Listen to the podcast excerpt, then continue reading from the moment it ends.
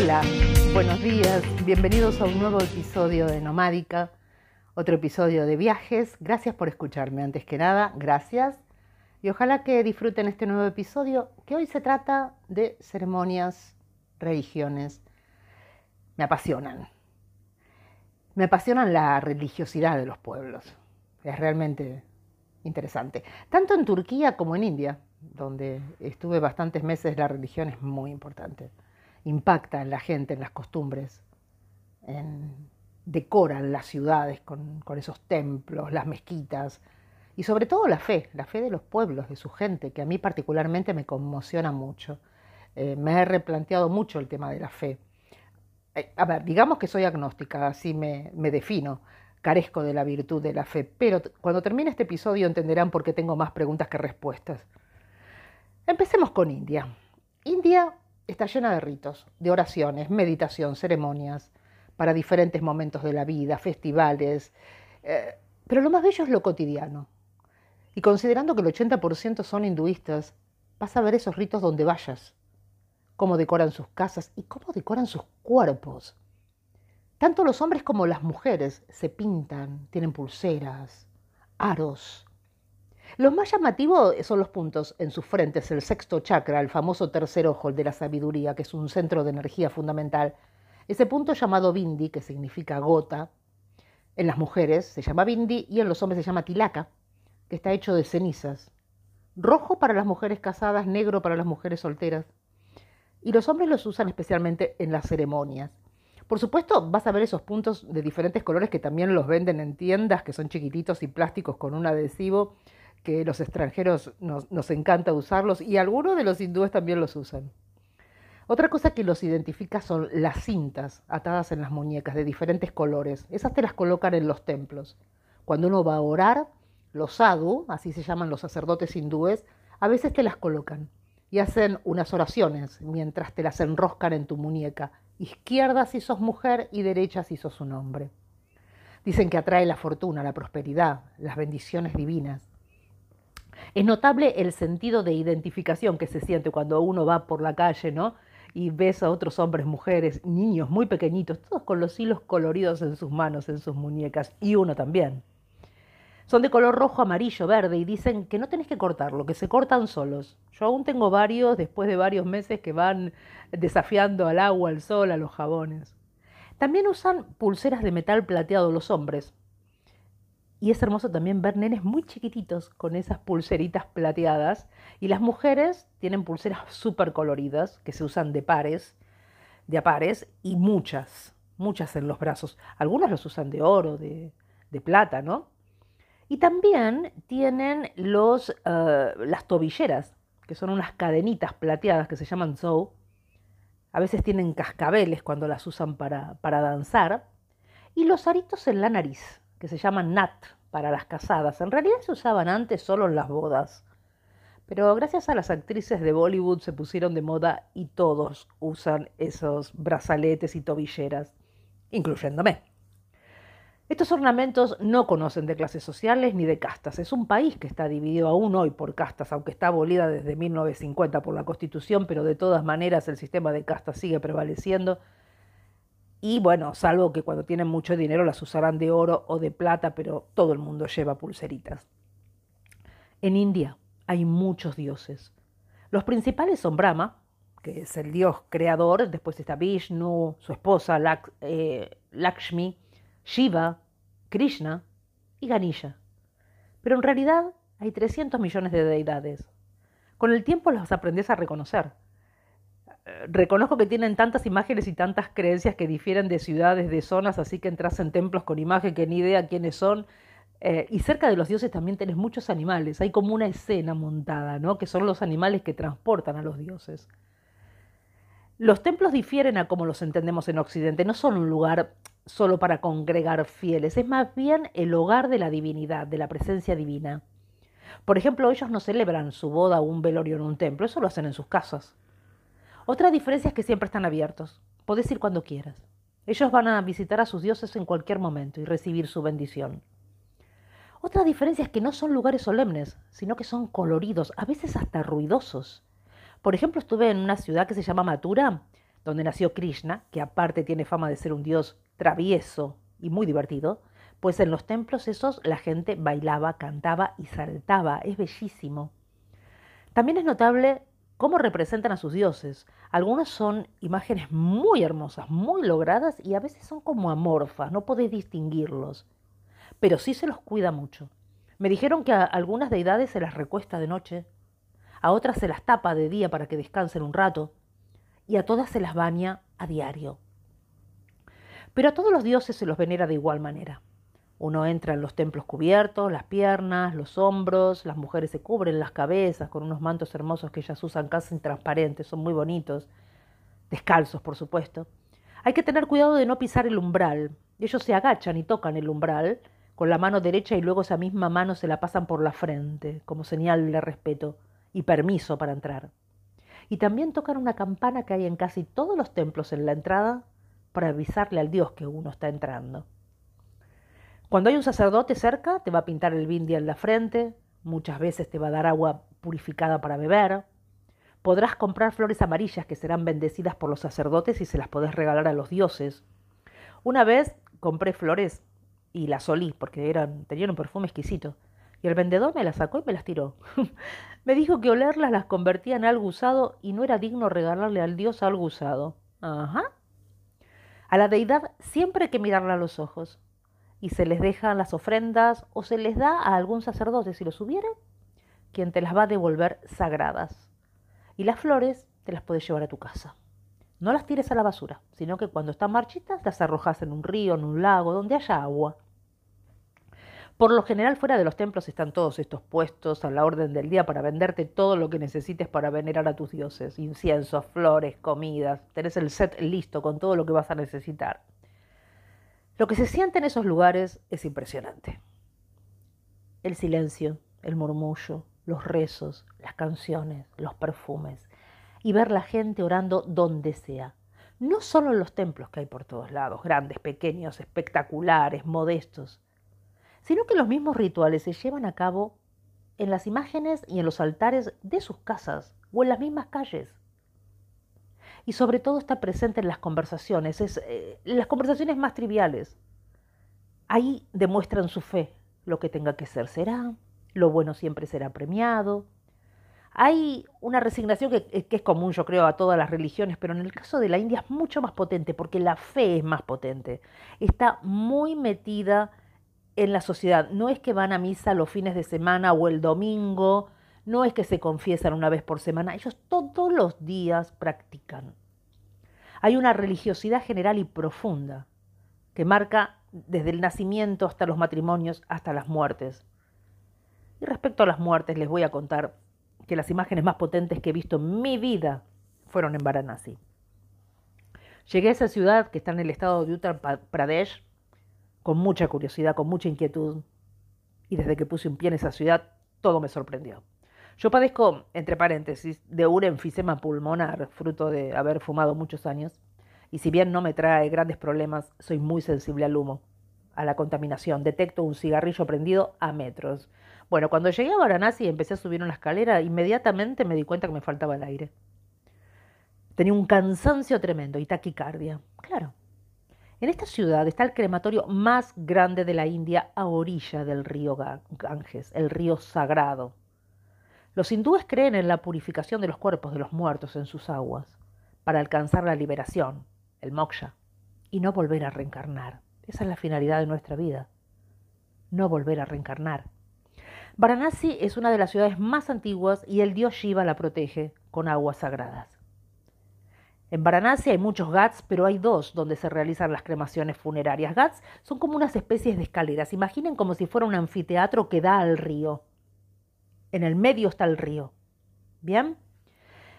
En esas escalinatas arriba este, están las, las, cremaciones. Una es la, el Gat Manikarnika, que es el principal, y el otro es el Harishandra, donde también hay un crematorio eléctrico que construyó el gobierno para disminuir la contaminación, pero nadie lo usa porque prefieren el, el método tradicional. Todos los hindúes quieren ir a morir en esa ciudad y ser bendecidos por la madre Ganga por el río Ganges. Cerca del río hay muchas habitaciones, muchas casas para albergar a la gente que va ahí o que son llevados por sus familias para morir ahí. Ellos toman a la muerte de una manera muy natural. Creo que eso es lo primero que me chocó. Y después fue de lo que más aprendí. Cuando alguien muere, la familia espera seis o siete horas y el que oficia la ceremonia, que es el esposo de la muerta o el hijo del muerto, y si la mujer es viuda será el hijo mayor, y si no hay hijos será algún familiar, el más cercano, pero siempre va a ser un hombre. En cuanto la persona muere, se le unta todo el cuerpo con gui, que es la mantequilla clarificada, y después el hombre que oficia el ritual se afeita la cabeza. Muchos se afeitan ahí mismo, en las escaleras de, de, los gats, a la vista de todos. Y las mujeres son las encargadas de decorar y ataviar el cuerpo, con muchas telas de colores, con flores, con inciensos alrededor, adornos, cosas personales del difunto. Es la familia misma la que prepara la pira donde va a ser quemado el cadáver. Se transporta el cuerpo en una base de bambú, de bambú, que lo llevan hombres. Las mujeres no participan de la ceremonia, se quedan en las casas. ¿Por qué? Porque lloran. ¿Y no hay necesidad de llorar? Y aparte los hindúes creen que los fluidos, en este caso las lágrimas, contaminan el cuerpo y el espíritu del fallecido, o sea que no hay que llorar cerca de un muerto. Bueno, de esa manera llevado hasta el Gat desde la casa, les decía, alzado por los familiares, a pie por las calles de la ciudad, recitando a los gritos un mantra que dice, el nombre de Dios es verdad. Cuando llegan al Gat, lo primero que hacen es lavar el cuerpo en las aguas del Ganges para purificarlo, para limpiar su alma, Luego lo dejan cerca de la pira y oran todos juntos. Y luego le van sacando las telas y solo dejan una tela blanca para los hombres y la roja para las mujeres. Lo suben a la pira, le ponen más leña encima y el maestro de ceremonia va al templo de Shiva, que hay muchos a lo largo del Ghat, porque en ellos hay una llama sagrada que no se apaga por cientos de años, y con unas pajas coge el fuego, basta la pira da cinco vueltas alrededor del cuerpo que representa los cinco elementos, el fuego, la tierra, el agua, el viento y el espíritu, luego prende la pira, echa más gui y hojas de sándalo para dar buen olor cuando arda el cuerpo, y la pira arderá por tres horas. Una vez pasado ese tiempo, el cuerpo ya estará incinerado por completo. Excepto el corazón en el caso de los hombres y la cadera en el caso de las mujeres, parece que son partes difíciles de quemar, así dicen ellos, cosas que agarran y las echan al río. En ese momento los familiares cogen agua del río y lo echan sobre la pira para terminar de apagar el fuego, y así terminan el ritual, se van al mercado a comer dulces. Y acá volvemos a las clases sociales, ¿no? De eso dependerá en qué parte del GAT será incinerado y de la calidad de las ramas, de la madera que van a usar en la cremación. Algunas queman más rápido que otras. El costo de una incineración va entre 8.000 y 15.000 rupias. Y los más pobres no pagan nada y usan las ramas no de demasiada buena calidad, pero que hay bolsas que la gente dona. Se necesitan aproximadamente 350 kilos de leña para cremar un cuerpo. Por eso la calidad es muy importante. Al cabo de 10 días se juntan nuevamente toda la familia, los hombres rapados, las mujeres con las uñas cortísimas, para rezar nuevamente a orillas del Ganges y festejar, comer. Hay ciertas personas que no son incineradas, por ejemplo, no, incineran a los leprosos, los sadhus, los sacerdotes porque ya son santos, las embarazadas, los que son picados por una cobra, ya que es la personificación del dios Shiva y su veneno es purificador, los niños de menos de 10 años, porque son puros, y las personas que no tienen brazos o piernas, porque son personas sin maldad, son indefensos. Se preguntarán qué hacen con ellos. Pues los llevan al centro del río Ganges, los atan con una roca al pecho y los arrojan al fondo del río, donde serán comidos por los peces. Sencillamente el ciclo de la vida y la muerte.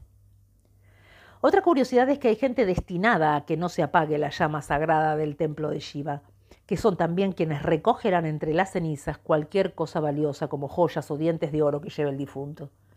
Esta gente son los Dom, D-O-M, pertenecen a la casta de los intocables, la casta más baja de la India. ¿Qué hacen con las joyas? Las venden y donan el dinero para comprar leña para incinerar a quienes no pueden pagar. Aunque se me ha dicho que a muchos pobres directamente los tiran al río. En ese mismo río, y simultáneamente a estas incineraciones que les cuento, la gente se baña en el río, pasean en barcos, sacan fotos por todos lados, lavan su ropa, rezan, bailan, comen. La oposición vida-muerte no existe, es todo parte de lo mismo. Esto contado así es un relato descriptivo y nada más, pero les prometo que estar a metros de estos rituales es un shock increíble. La primera cremación que vi me impresionó tanto, el humo, que ya de por sí me mataba, las imágenes de los muertos quemándose con ciertos movimientos espasmódicos que hacen los cuerpos cuando se, queman. Todo me pareció de una gran crueldad. Ver los sadhus, los sacerdotes, queriendo bendecirte a, cambio de dinero, gente pidiendo por todos lados, otros queriéndote hacer el bindi con cenizas rojas también a cambio de dinero. Me fui al hotel tan indignada y tan confundida. Pero como me quedé una semana, el otro día fui nuevamente y estaba grabando la cremación, cuando un hombre anciano se me acercó, todo vestido de blanco y pelado, y me pidió que no grabe, que tenga respeto que era su sobrino al que estaban quemando. Oh, mi Dios, le pedí perdón, me avergoncé tanto. Me preguntó de dónde era, y se me llenaron los ojos de lágrimas. Me contuve de llorar frente a él porque recordé inmediatamente que no se debe llorar cerca de los muertos. Pero me había dado una gran lección. Respeto. Al cabo de dos días me fui en bote al medio del río y vi esas escenas dantescas e impresionantes desde el río, otra perspectiva, otro color, otra emoción. Me mojé los brazos y la cara con las aguas del río, a pesar de que me dijeron no lo hagas, que hace mal a la piel, que la agua está contaminada, bla, bla, bla, no importa. Y no contenta con ella, el otro día, con el mismo hombre que me llevó en bote, le pedí que me lleve a sumergirme en el Ganges. Jamás me creí capaz de hacerlo, pero necesitaba hacerlo. No me pregunten por qué.